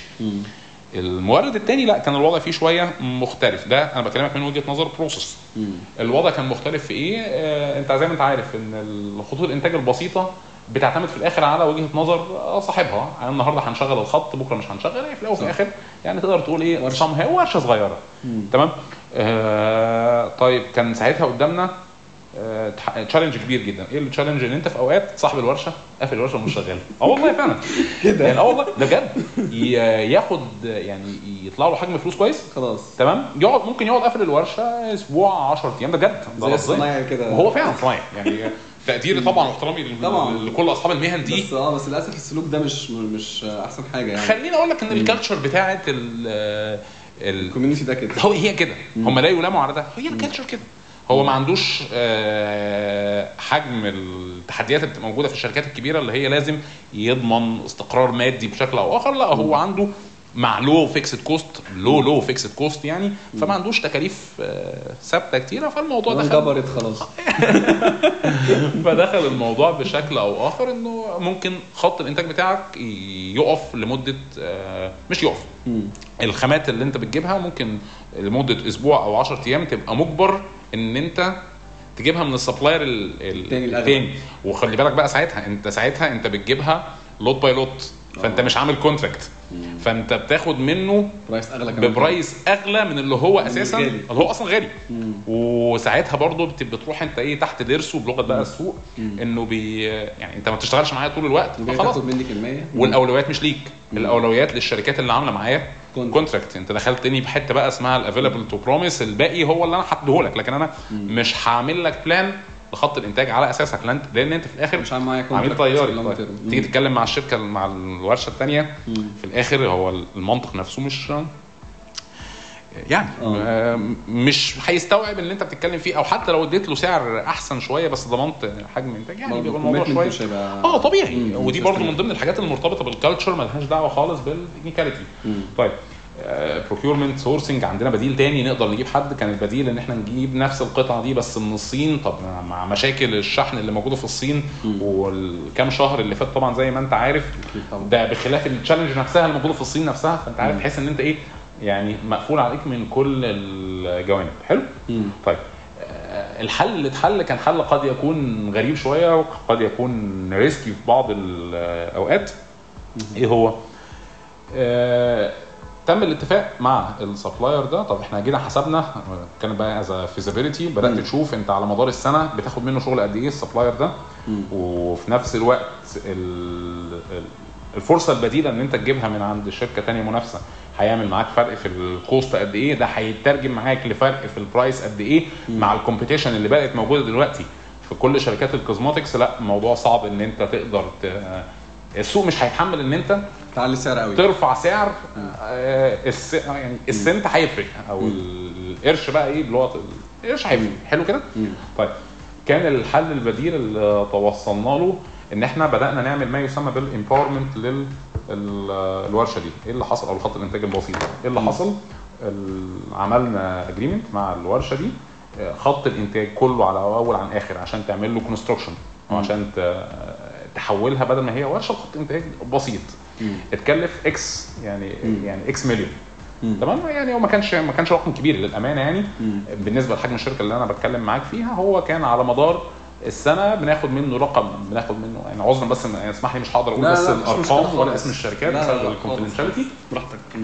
آه بنشتري منه باكس تمام؟ لا إحنا على مدار السنة لو إحنا عملنا اشترينا خط إنتاج لنفسنا فإحنا ممكن ال- ال cash to cash أو ال money back بتاع الرقم ده نغطيه في خلال سنتين ثلاثة بس هو ده بالنسبة لك out of scope يعني مش ال core business خالص.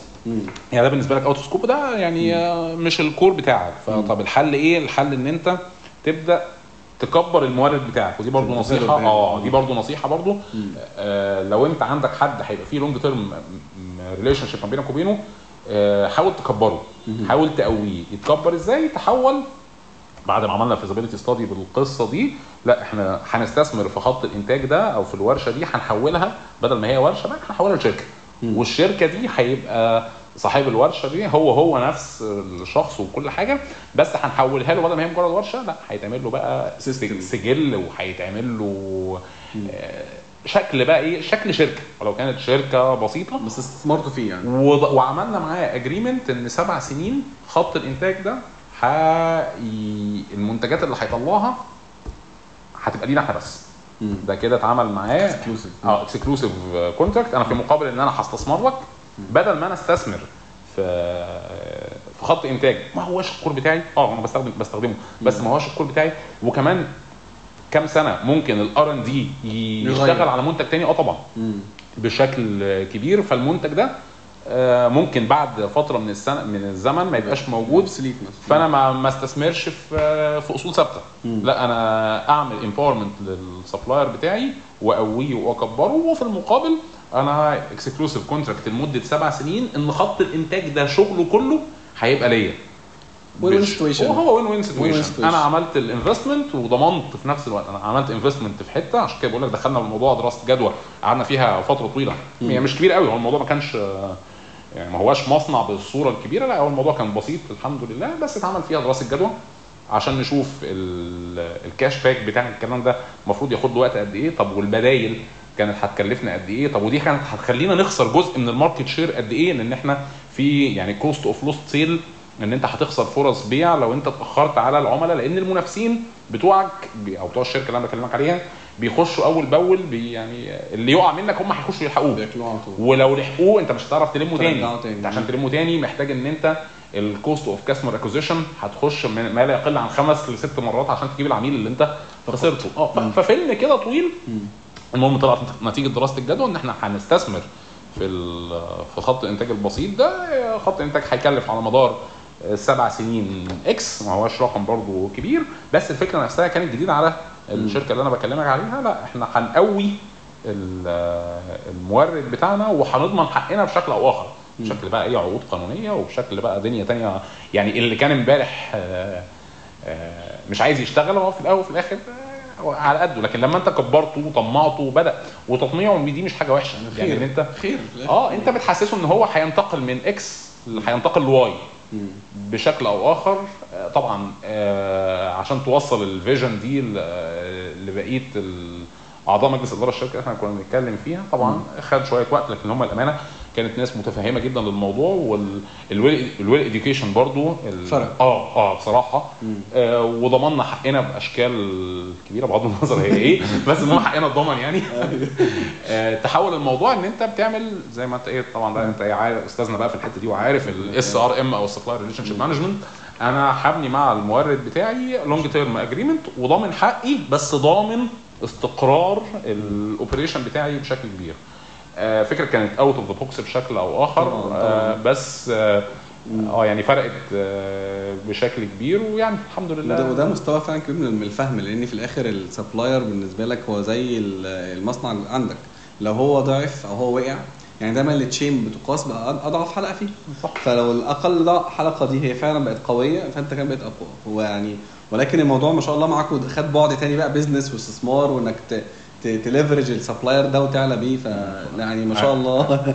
عرفت بقى أنا كنت بقول لك بقى الواحد بقى كان بيصاب بالذبحة الصدرية ليه بقى؟ لأن أنت إيه يعني كل قرار من دول لو فلت منك طبعا لا الموضوع فعلا ولا كمان هي مش شركتك انت مجرد استشاري من بره فجاي بتحط الفكرة دي. صح. والكلام ده ظهر إمتى؟ لما اتعمل analysis لل process لما مم. عملنا ال value stream map لما بص عملنا tracking لل SKUs المختلفة وعرفنا ال bottleneck موجودة فين. طب وال bottleneck دي طبقنا عليها ال five why طب هي. المشكلة دي؟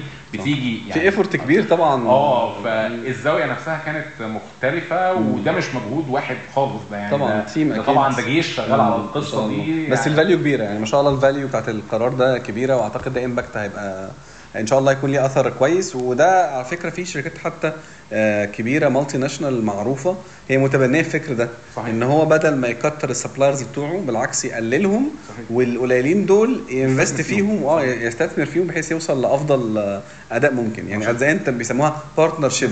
هي علاقة شراكة مش مش مجرد علاقة مورد. بيديني حاجة وأنا بشتغل بيها فبجد شكرا جدا لمصطفى الصراحة يعني يعني practical example في الجون الصراحة. حبيبي. Supply Chain Professionals Podcast مع عاطف عبد الفتاح.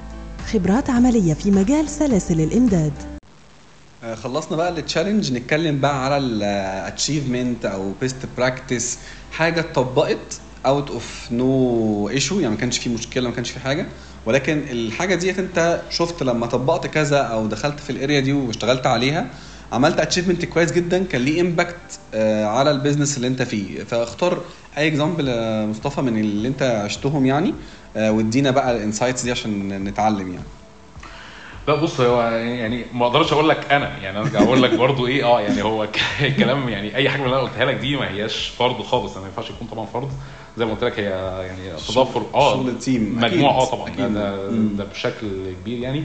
بس من أكتر الحاجات اللي الواحد برضو كان عنده فيها فرصة إن هو احتك بالقصة دي وشاف آه، أنت ممكن تبقى صاحب مجرد فكرة بس أنت مش عارف الفكرة دي تطبق إزاي فحد تاني يخش يضيف input وحد تالت يخش يضيف input وفي الآخر أنتوا تطلعوا ب output مختلف تماما ده يحل المشكلة.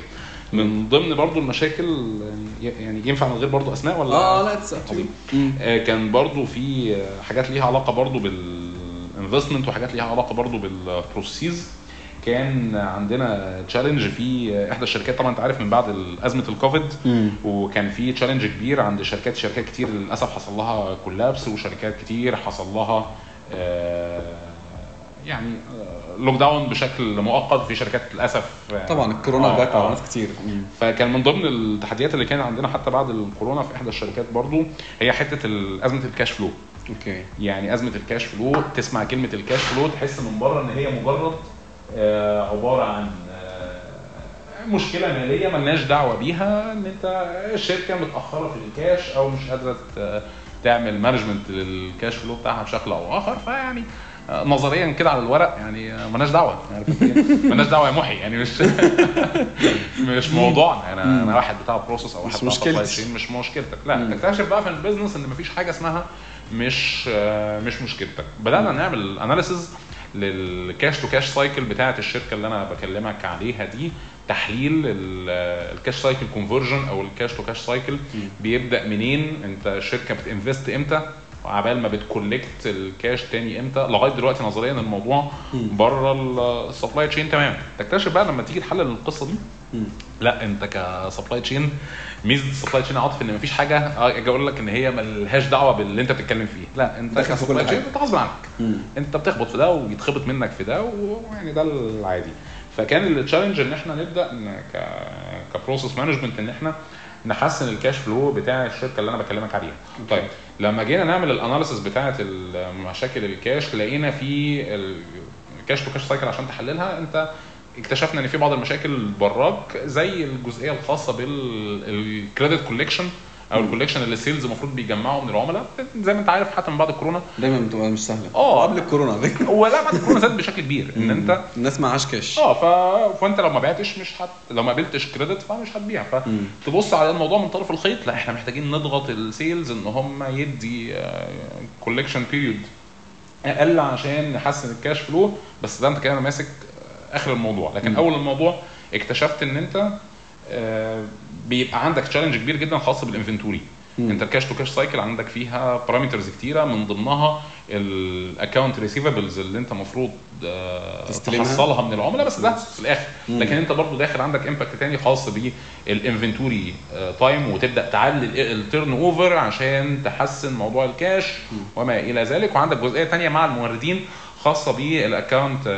payable مم. اللي انت المفروض الفلوس اللي انت المفروض تدفعها. للموردين فانت تبص لل dimensions الثلاثه dimensions دول ال account receivable مع ال account payable مع ال inventory آه دي آه ده مدخل ممكن نخش نعمل فيه ال exercise ده ان إحنا ده اللي هيحل لنا مشكلة ال cash flow اللي نظريا من بره هي مشكلة مالية لكن فعليا هي مشكلة تانية. هي مشكلة مالية ومشكلة operational ومشكلة ليها علاقة مع ال suppliers ومشاكل ليها علاقة مع ال customers هي من الكل بس انت كحد بتاع process آه، دلوقتي لا انت كل قرار بتاخده آه، أو كل مشكلة بتتح- بتتحط آه، انت سبب مش هقول لك انت سبب فيها اي مشكلة الشركة بتواجهها انت ال process هيبقى ليها input عليها طبعا. فمن ضمن ال inputs بتاعت ال process في القصة دي دخلنا على- يعني على ال inventory بشكل أو آخر بدأنا آه، نعمل analysis لل inventory وليست ال stocks. ال stock حاجة وال inventory حاجة. ال stock إحنا كنا بنتكلم على حاجات physical بضاعة موجودة لكن inventory لا أنا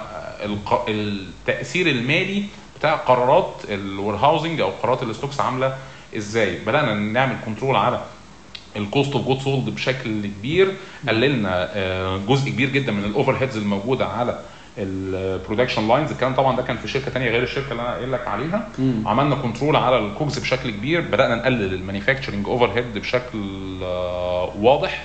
مم. طبعا ده كان عمل يعني بعض ال gaps الموجودة. طبيعي. آه، إن أنت تقلل ال overheads فانت. عارف ال overheads دي طبعا بتخبط في إيه بس يعني بلا داعي طبعا أنت فاهم قصدي؟ أيوة. آه، بتخبط في أوقات آه، كتير. طب ما أنت معنى كده إن ال productivity بتاعتك هتقل فأنت محتاج تعمل pushing على ال productivity بتاعتك بشكل أو آخر. أنت محتاج تغير ال bundling بتاع ال bundling systems بتاعت ال- الأصناف اللي أنت بت- بتبيعها أو بتوزعها. لا أنت في بعض التكاليف أنت هتحملها على ال marketing ال marketing cost عشان تطلعها بره الجزئية الخاصة بال cost of good sold بتاعتك. لا أنا أنا هعمل bundling بشكل أو آخر أو هعمل نظام الحزم. فنظام الحزم دي بدل ما أنا أحمله على ال COGS أنا ممكن أحمله على ال marketing activity بس ده هيضرب معاك هناك. أنا بشوف هي عاملة زي. آه بالظبط. هيضرب معاك هناك إن أنت ال budgeting بتاعت ال marketing هتقل لأن أنت حملتهم بتكلفة هم ما استثمروش فيها أو هم ما صرفوهاش. فبدأت إن أنت تخش في الموضوع ان انت ت control ال COGS وبدأت ان انت أو cost of good solds وبدأت ان انت كمان تعلي في عشان تعلي معدلات ال turnover بس عشان تعلي معدلات ال turnover لازم تعليها بمعدل أعلى من من الخسارة اللي انت كنت هتخسرها في ال productivity بتاعتك. هو الكلام ده كله بيتحسب بأرقام. أنا طبعا. هعلي ال COGS أنا هقلل ال COGS بتاعتي بس هتسمع فين؟ آه أنا قللت ال COGS بتاعتي ب 10% فأنت في المقابل لازم ترفع ال productivity بتاعتك ب 10 plus عشان تعوض عشان النت ده يجيب تعوض القصة دي كلها مم. آه مع الموردين بدأنا كمان نشتغل بحاجة اسمها ال blanket orders بشكل كبير مع الموردين order مفتوح آه ربطنا أسعار مع الموردين وربطنا كميات بشروط جزائية ودي طبعا كانت آه، risk مم. بس في المقابل إن أنا ربطت سعر مم. عشان المورد آه، بدل ما هو يفضل شغال معايا cost plus لا بدأت أعمل معاه fixation على ال prices بشكل أو آخر بس دي كانت risk إن. أنا لو ما خدتش منه الكميات اللي متفق عليها فأنا هدفع شرط جزائي. فبالتالي ال P and L بتاعتي مش هتظبط. اللي أنا هوفره في ال COGS هيضرب معايا في ال P and L من ناحية ثانية فعشان ما أطولش عليك بس في الحتة دي دخلنا في الموضوع ال cash flow أو مشكلة الكاش. آه مشكلة الكاش في الشركة. دخلنا حلناها من منظور ال inventory ومن منظور ال procurement في ال- الشركة. عملنا ساعتها saving أنا يعني الرقم بالظبط ساعتها في تقليل الوقت وصلنا تقليل آه، نسبة تقليل حوالي 24% في آه في ال duration آه، الربع تقريبا. آه آه يعني بالظبط 24% الرقم بالظبط يعني. ودي برضو كان من ضمن ال success اللي اتعملت الفترة اللي بعد الكورونا إن أنت في عز ما الشركة الشركات بتواجه أزمات لأ أنت حسنت ال cash to cash بتاعتك بنسبة توصل لرقم 24% رقم طبعا كان طبعا كبير كان جدا ما شاء الله. آه كان محترم بشكل كبير والدخلة بتاعتها مفيش حاجة أنت مالكش دعوة بيها داخل في. يعني أنت أنت كحد بتاع supply chain أو كحد بتاع process مم. مفيش حاجة اسمها ماليش دعوة بيها. تبص عليها نظرية دي مشكلة الإدارة المالية والحسابات حلوها مع بعض وما أنا مش راجل أنا. براها لا أنت تكتشف إن أنت وانت أي حد في ال business. غصب عنك أنت محتك بده ومحتك بده ومحتك بده لأن زي ما قلت لك هي عبارة عن تروس وكلها بتتجمع مع بعض. وال KPI ال cash to cash من أقوى ال KPIs في ال supply chain يعني في طبعا KPIs كتير موجودة ولكن ال KPI ده آه، هو ملنك بادراك كتير قوي. وأي change فيه فعلا هيعمل impact للشركة نفسها وزي ما أكيد برضه مصطفى أنت عارف حتة ال- الشركات ممكن ال inventory أو ممكن ال cash to cash cycle لو ما اتدارتش كويس تبقى شركة كبيرة جدا وتفلس صح. يعني ممكن شركة تفلس حرفيا ورغم إنها شركة كبيرة وعندها assets وعندها فلوس مستحقة كتير قوي لكن مش عارفة ت run ال business أو ال blood بقى اللي هو الكاش بتاع ال business يكون ماشي كويس في جسم الشركة يعني. وأقول لك كمان حاجة برضه في الحتة دي هي دي دي يعني ده كيب زي ما أنت قلت KPI مهم وده need عند معظم الشركات بس مم. أهميته ظهرت قوي في ال lockdown الأخير. طبعا. يعني فترة الكوفيد. بقى التحدي أعنف. آه يعني هي كل الش... إحنا من ساعة ما اشتغلنا وهي مم. مشكلة الكاش دي في معظم ده الشركات طبيعي آه آه في كل الشركات. آه لكن بعد الكورونا بقى كمان الناس مش قادرة أصلا تدفع إن هي دي اتحولت بقى بالنسبة لها إن هي يعني turning point يا مكمل يا هيقع. آه بالظبط مم. لا الصراحة example يعني برضو هايل جدا و... وموضوع فعلا اللي عاجبني في ال example ده إن أنت فتحت insights إن مفيش حاجة اسمها بتاعتك أو مش بتاعتك أنت في الآخر ال business محتاج إيه وأنت صحيح. تقدر تفيده إزاي ف you have to involve وتحل بنفسك يعني فمفيش حاجة اسمها ماليش دعوة يعني أنت شغال وخصوصا بقى ال supply chain هو المفروض داخل في كل ال arms أو كل ال functions الموجودة في الشركة. صحيح. فشكرا يا مصطفى على المثال الهايل دوت يعني. حبيبي عاطف. Supply Chain Professionals Podcast مع عاطف عبد الفتاح. خبرات عملية في مجال سلاسل الإمداد. آه، طيب يا مصطفى بالنسبة لل knowledge أو الجزء بتاع التعلم بقى آه، أنت طبعا في أنت بتحكي الرحلة بتاعتك حكيت لنا عن أنت درست آه، دبلومة خاصة project management ودرست حاجات كتير. يعني ممكن يا تقول لنا كده إيه الحاجات اللي أنت درستها ك supply chain management بحيث الناس اللي هي عايز تتعلم آه، في ال supply chain تعرف إيه الحاجات اللي ممكن تدرسها. طيب آه زي ما أنت يعني زي ما اتكلمنا مع بعض في الحتة دي طبعا أنت أي حد فينا بيبقى عنده core core مرتبط بطبيعة شغله الأساسية سواء كحد بتاع procurement أو planning أو logistics أو whatever كانت ال area of expertise بالنسبة له. ودي طبعا بتختلف من حد للتاني. يعني أنا لو أنا هتكلم آه، عليا لا أنا طبعا أنا عديت بحاجات كتير ليها علاقة بال technical engineering حاجات يعني درست حاجات ليها علاقة بال turbomachinery في الأول. آه في الأول بشكل آه، كبير إن ده كان ال core بتاعي. تحول بعد كده إن ال core بتاعي مرتبط بشكل أو آخر بال project management طبعا آه، بغض النظر عن الدبلومة الكاملة لا انت at least أي حد بيحتاج إن هو يدرس at least ال preparation بتاع كورس زي ال PMP بيفتح مدارك بشكل كبير جدا بغض النظر انت بتعمل إيه أو انت شغلك إيه.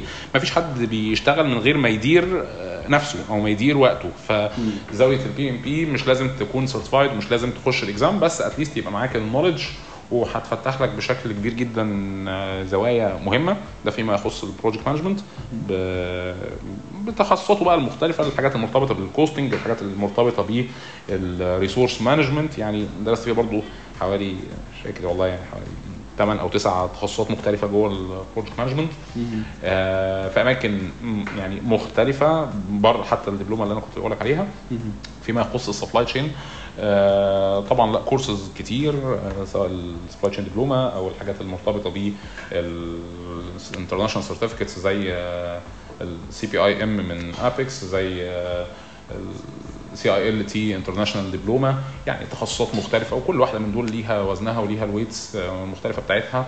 آه، درست CIPS برضه ولكن دي كانت self study للأمانة. Procurement. آه آه في ال procurement CIPS درستها self study من ضمن الحاجات الرائعة الممتعة جدا. ودي برضو بتدينا insights مهم جدا إن أنت ال self study برضو مهم. مهم مهم بشكل كبير جدا. آه للي يقدر على ال self study هتوسع له مدارك بشكل كبير وهتخليه هو يدور على المعلومة مش مجرد إن هو بيتلقى معلومة وبي آه وبينفذها. في الأول وفي الآخر المعلومة هتعبر عن وجهة نظر آه اللي بيقولها. أكيد. فمش بالضرورة طبعا حتة الكورسز ممكن تبقى مساعدة للناس بس الناس تانية ممكن تهتم بال self study ودي برضو مدرسة مهمة جدا جدا لا تغفل. تاني ارجع للنقطة الأولانية اللي أنا قلتها لك أنت بتتعلم أكتر إزاي؟ وأنت فاكر حتى وإحنا أيام الكلية كان في حد يقول لك لا أنا اديني الورق ومالكش دعوة بيا. أنا بيني وبين الورق. في واحد أنا مش هفهم إلا لما أحضر محاضرة. المحاضرة. لا التاني مش هيفهم إلا لما يحضر ال section الرابع مش هيفهم إلا لما ياخد ال solved examples ويبدأ يشتغل عليها. فكل واحد عنده ال way of learning الخاصة بيه. إن طريق أحسن من طريق؟ لا. طريق مفيش طريق أحسن من طريق. في طرق أنسب ليا من طرق أخرى.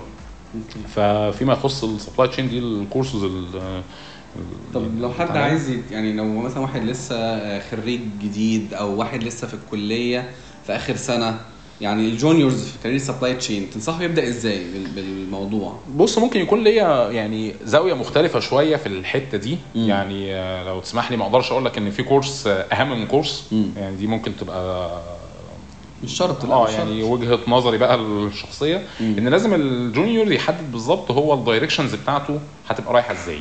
يعني أنت ال area of expertise اللي أنت بت look for عليها بكرة آه وعلى أساسها نبدأ ن focus أنت حد لو أنت ال focusing بتاعتك على حاجات مثلا ليها علاقة بال warehousing مثلا ما ما أقدرش أقول لك إن أنت تفكر في حاجة مثلا زي ال CPIM لو أنت ال focusing بتاعك حاجات ليها علاقة بال planning ما أقدرش أقول لك إن أنت ت focus على CIPS كل الشهادات دي هي عندها آه، track. آه وكل track من دول على فكرة هو بيغطي كل. يعني بس انت هتلاقي شهادة عن الثانية بتدي weight أعلى من الشهادة الثانية يعني انت لو بتتكلم على آه، فيما يخص الشهادة زي ال CPIM هتلاقي ال weight بتاعها متركز أكتر في الحتة الخاصة بال internal supply chain ال planning وال production وما إلى ذلك لو بصيت على شهادة زي ال CLTD هتلاقي لا الدنيا رايحة فيها شوية ناحية ال logistics بالظبط وال transportation وال warehousing وما إلى ذلك. لو بصيت على track زي ال CILT international diploma هتلاقيها متقسمة ل tracks مختلفة وكل track آه، بيخدم حتة. فأنت عندك كل واحد ما أقدرش أقول لك يعني أنا اسمح لي بقى إيه في الحتة دي. لا لا ما أقدرش أقول لك إن في كورس أحسن من التاني. ما إحنا آه مش يعني يعني- بس, بس يبدأ إزاي؟ يعني يحدد الأول المجال اللي هو عايزه. وبعد كده ياخد كورس ولا يعمل إيه؟ يعني لا يحط نفسه الأول جوه community بتتكلم باللغة دي.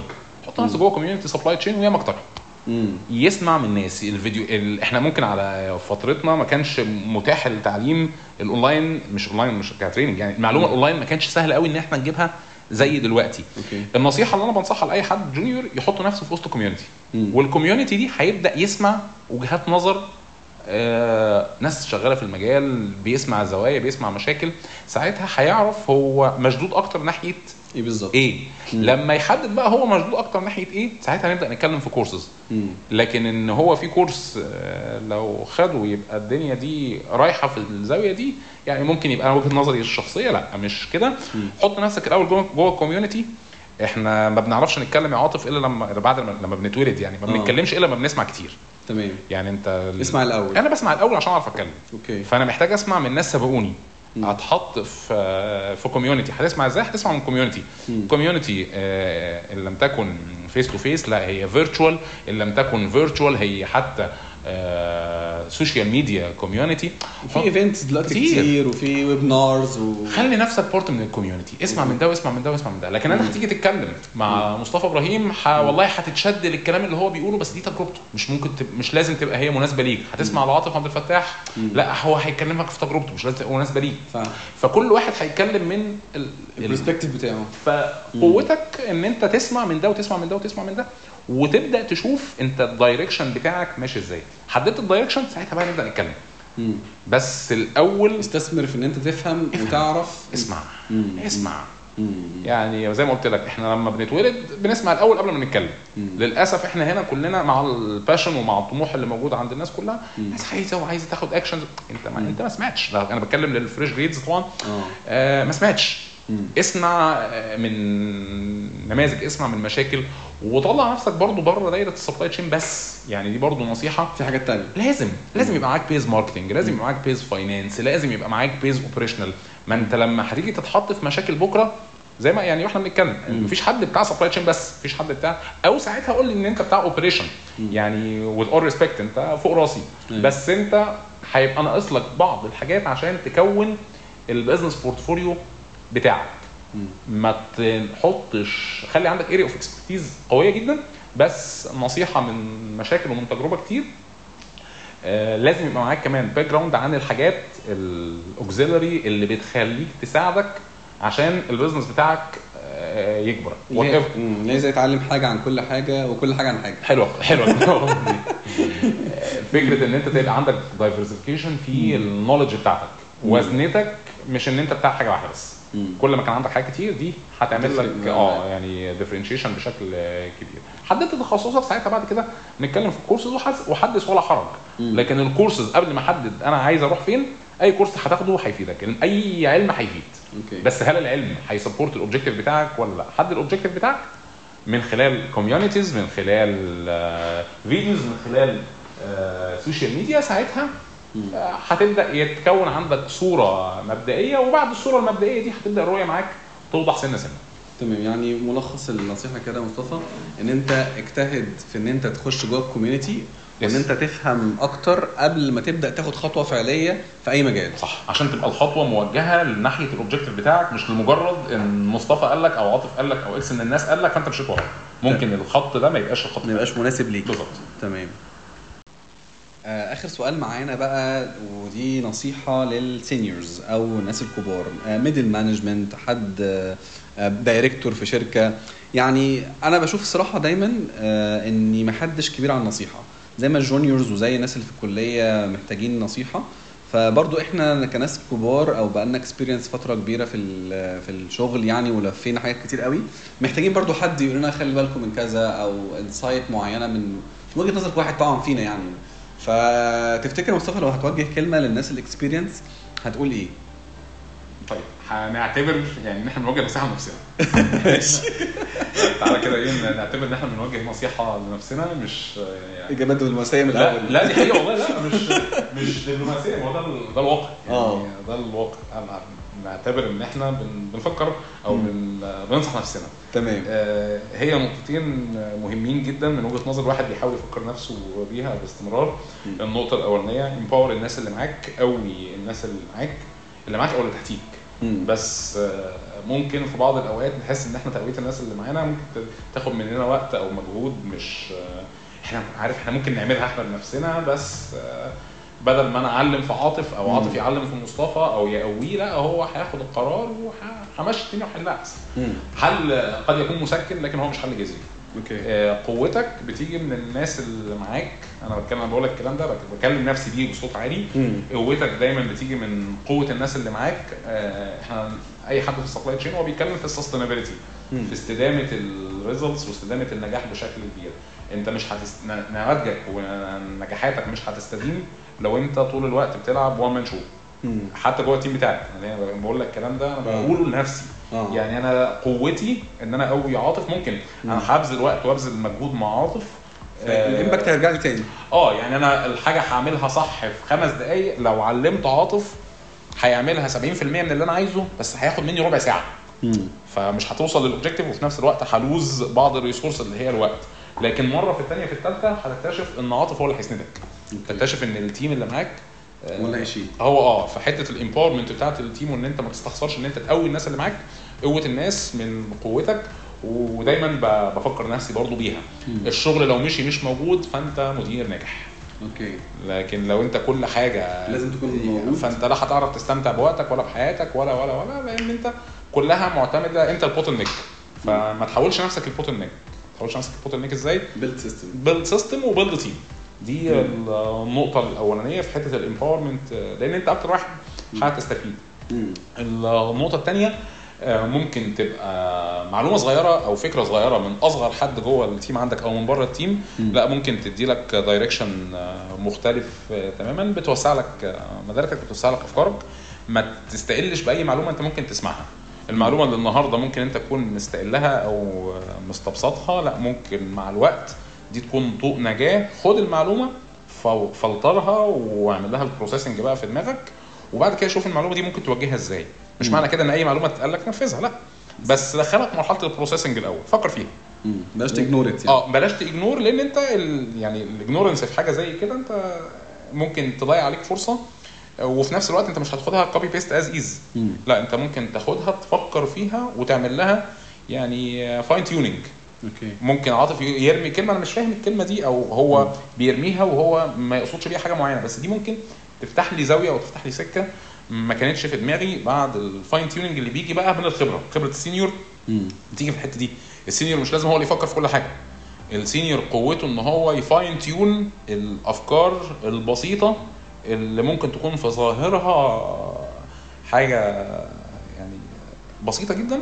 بس الخبرة بتاعتك هي اللي هتحولها لواقع. لزاوية كبيرة. ف empower ال team اللي معاك وما تستقلش بأي معلومة ممكن تسمعها اسمع المعلومة وحاول تحط ال input بتاعك. ال input بتاعك مش إن أنت تفكر ال input بتاعك أو طبعا أنت تفكر طبعا دي حاجة مهمة جدا مم. بس ال input بتاعك إن أنت تعمل amplification للمعلومة اللي ممكن تبقى بسيطة من حد ممكن يبقى under your supervision أو حتى من. آه بالظبط. تمام. لا صراحة نصايح في الجون برضه يا مصطفى. الصراحة يعني فعلا إحنا كلنا محتاجين الحتة ديت لأن ممكن حد يشتغل ويبقى شاطر ويكبر وينسى ال team اللي معاه إن هو في الآخر اللي شايل يعني إنه يديله power ويكبره هو كمان. هو ده اللي هيريحه بكرة. آه هو ده فعلا فرق معايا plus إن ما فيش حد كبير على التعلم يعني صحيح. كلنا مهما كان عندنا علم الحمد لله ولازمنا نتعلم و... ويموت المعلم وهو بيتعلم. حلو والله. شكرا يا مصطفى. والله بجد على وقتك. أنا عارف أنا خدت وقتك كتير وربنا. يعلم أنا مستمتع جدا بالقعدة معاك. يعني. بتتكلم بتلقائية ربنا يكرمك وبتتكلم من قلبك كده و... وأنا حاسس بكل كلمة بتقولها. ف... وأكيد ده هيبقى واصل أكيد للناس اللي تسمعنا إن شاء الله يا رب. ويبقى يعني استفادة كويسة ليهم و... وأشكرك تاني على الوقت يعني. أنا اللي اتشرفت بيك يا عاطف. يعني بجد initiative هايلة ويعني كملها ال community بتاعنا محتاجة حاجات زي كده كتير بال value اللي عندك وال know how اللي عندك. يعني انت ما. بتستخسرش حاجة في في- حد من ال- الناس اللي انت ما شاء الله بتتعامل معاهم. فيعني كمل على كده. إحنا محتاجين حاجة بالمنظر ده كتير. وإن شاء الله يعني تبقى بداية لانطلاقة كبيرة جدا ليك عاطف بإذن الله. ربنا يكرمك. مصطفى. وشكرا لكم يا جماعة. يا رب تكونوا استمتعتوا بالحلقة كده زي ما أنا استمتعت بيها شخصيا. وإن شاء الله بإذن الله آه، نتقابل تاني في حلقة تانية من بودكاست Supply Chain Professionals بودكاست فانتظرونا إن شاء الله الأسبوع الجاي. السلام عليكم ورحمة الله وبركاته.